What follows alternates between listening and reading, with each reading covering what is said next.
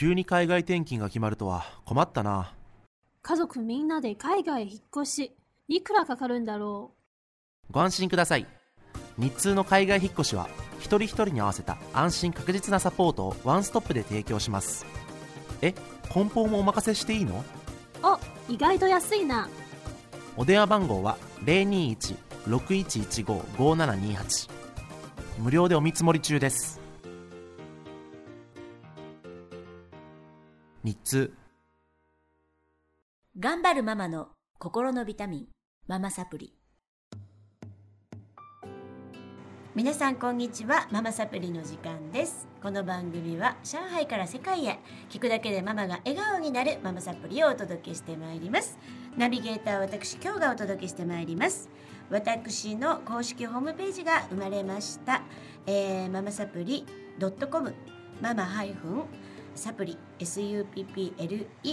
ドットコムで検索ください、えーこのラジオや、えー上海じゃなくて香港フリーペッパーポケットページさん連載中のコラムも載っておりますので、えーどうぞ覗いていっていただきたいと思います。それではでは、えー今週で4週目に入りますが今日もスタジオの方に恵美子さんにていただいてます、えーもう子育ての大先輩で今上のお姉ちゃんが何歳でした？っけ26ですね。うわー26で就職されたっていうことでそうですね。10決まったっていうことでうん10月から行きますお。めでとうございありますがとうございます。で下の男の子が25ですね。男の子じゃないですねもうね25歳うんでもうご主人と2人の生活がもう7年というねあの本当にこう今ママサプリ聞いていただいている方の行く道をねすごく素敵に生きていらっしゃる恵美子さんからちょっといろんな皆様にメッセージを届けていただきたいと思ってスタジオにお呼びしております。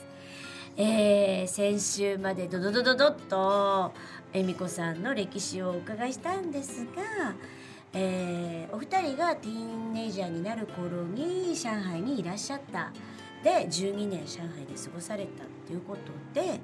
えっ、とだから高校日本でいうと高校卒業と同時？中学ね。中学こっちに来るあのオーストラリアっていうのはちょっと計算が違ってあの一つ学年が落ちてる形なんですね。はいですからうちの娘は高中学の1年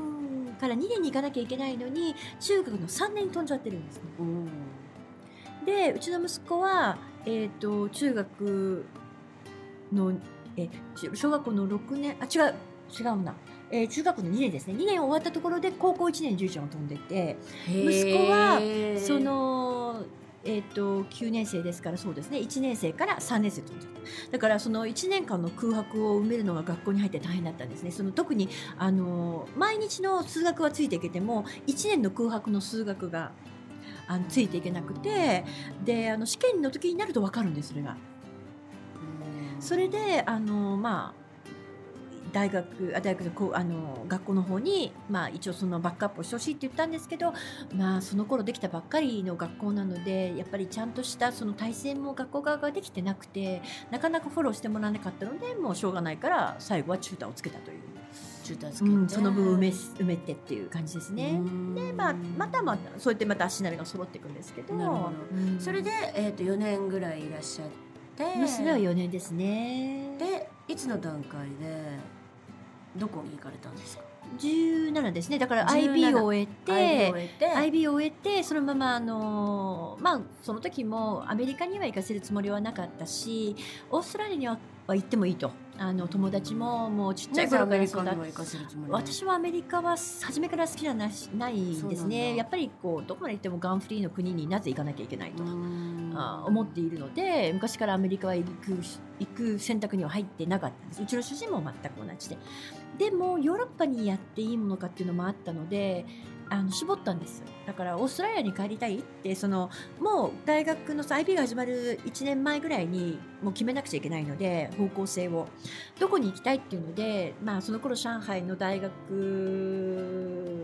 が、まあ、ほとんどが私立でしたけど来るんですね。エグザビションみたいなのが1年に1回。それを見に行ったらあのたまたまカナダの大学の体制を聞いたらとても良かったんですね。でそれが何でかいいかっていうと、まあ、普通大学って4年生ですけどもその4年生のカリキュラムであのまあインターンって言ったらインターンなんですけどコーアップっていうプログラムがあってあのそのファクリティに対して100人間うん。100人100人だけピックアップされるわけですよ。その100人でピックアップされると今度コーアップシステムで大学がバックアップをしてくれて7ヶ月8ヶ月で働くことができる。でその働いた時にはもちろん斡旋をしてくれないでしょ？自分で探すんですけど自分のそのファクリティで。だけどそれであ大学がバックグラウンドにあるのでいくらかのお給料をもらって責任を持ってあトレーニングをして働くっていうことをいいですね。ができるんです。でその話を聞いた時にあカナダいいじゃない。うん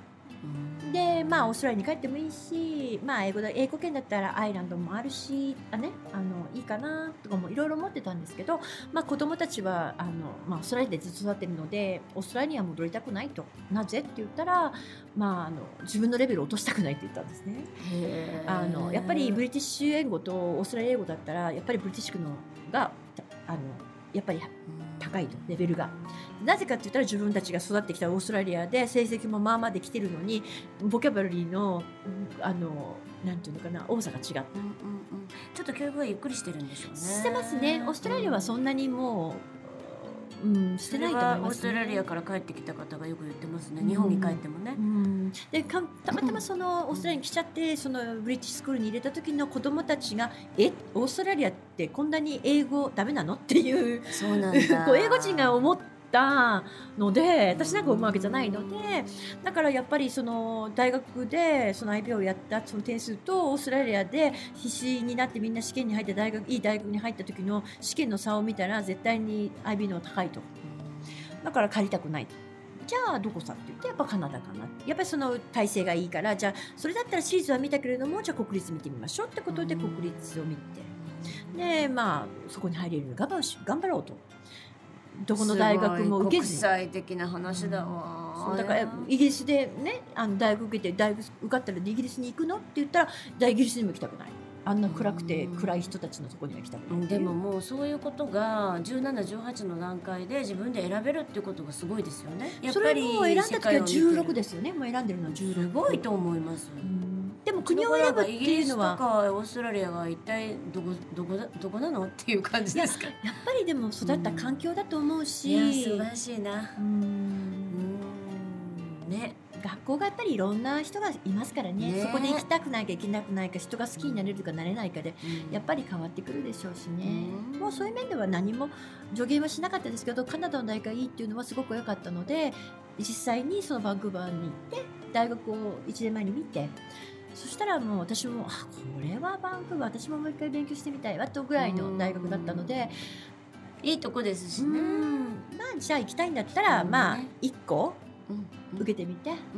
ダメだったらもう1年中国に行って中国語勉強っていうのはどうっていう。それも嫌だっつって。それも嫌だって言ったので まあ2人とも頑張って勉強していきましたね2人とも。同じところに。そしてバンクーバーの大学で出てはいどうなったんですかね？でバンクーバーで5年間のプログラムだったんですけど、は結局2回あのあるんですね大学のそのコアップっていうプログラムが。でまあ十何ヶ月働いてるわけじゃないですか会社ごとに。でそこから、まあ、ヨーロッパに人のパパなのにヨーロッパに住んだことがないっていうことでヨーロッパであのマスターをやりたいと。こうでいいんじゃないの？でどこの学科に行くの？っていうのから始まり自分たちで行きたい方を探すしかないのであの探して、まあ、各地探したらあのうちの娘はオランダに行きたいと。でオランダの毒薬科に入ってで息子はそのドイツのゴティンゲンというところのあの、まあ、水質地質学なんですけど、そっちの方のあの2人とも。水質地質学そっちの方に。なかなかね馴染みのない、まあ、日本語で言っちゃうとそうなんですけど、まあ、今で言ったらもうやっぱり水質はどこでもあの大きな会社だとあの石油会社だったりとかあとマイニングの会社とかそういうので水質クオリティの水のあれを見るとかその自然を壊さないように。だからその環境の面でも働けるんでしょうけどそっちの方に行きたいなるほどね。そっちがいいっていうのでずっと大学からそっちに。行って今年はもうその今論文でうちの息子は忙しくてまた、でうちの娘はその論文もインターンもえこの9月で終わったので10月からあの正社員でその会社に就職子育て終わりました。一お人疲れ様。あともう一人。まだもう一人残ってるから、ね。でももうこれもマスター同じ時期にお二人とも。ドイツでした？そう二人ともマスター同じ時期に入ってるんですね。うちの娘はあの1年間もう勉強ずっとしっぱなしでもう1年間ぐらい勉強しないで過ごしてみたいっていうことで。そりゃそうよね。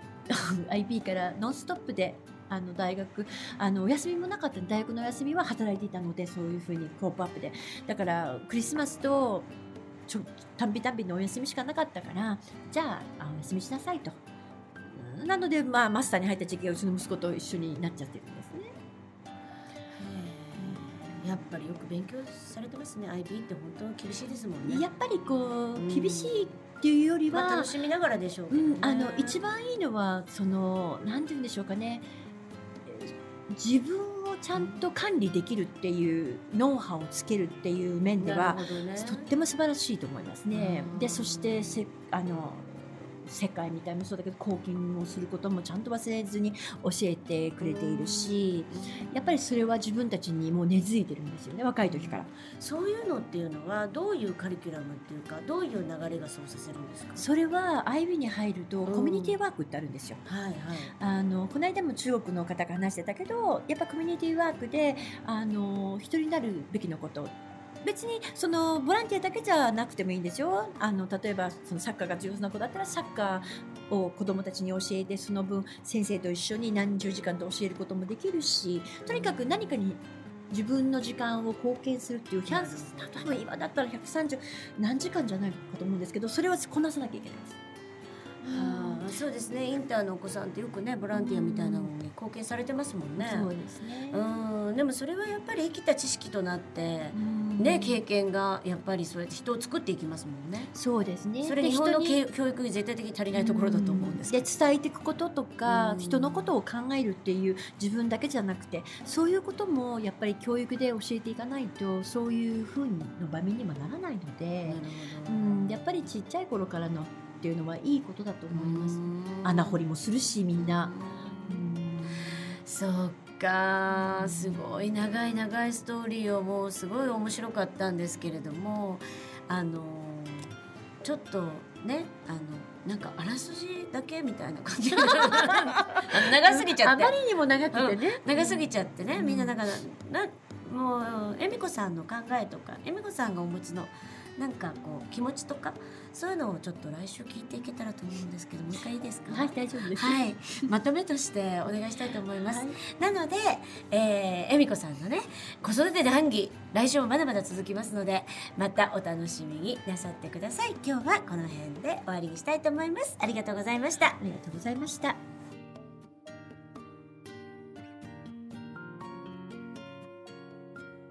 この番組は日通の提供でお送りしました。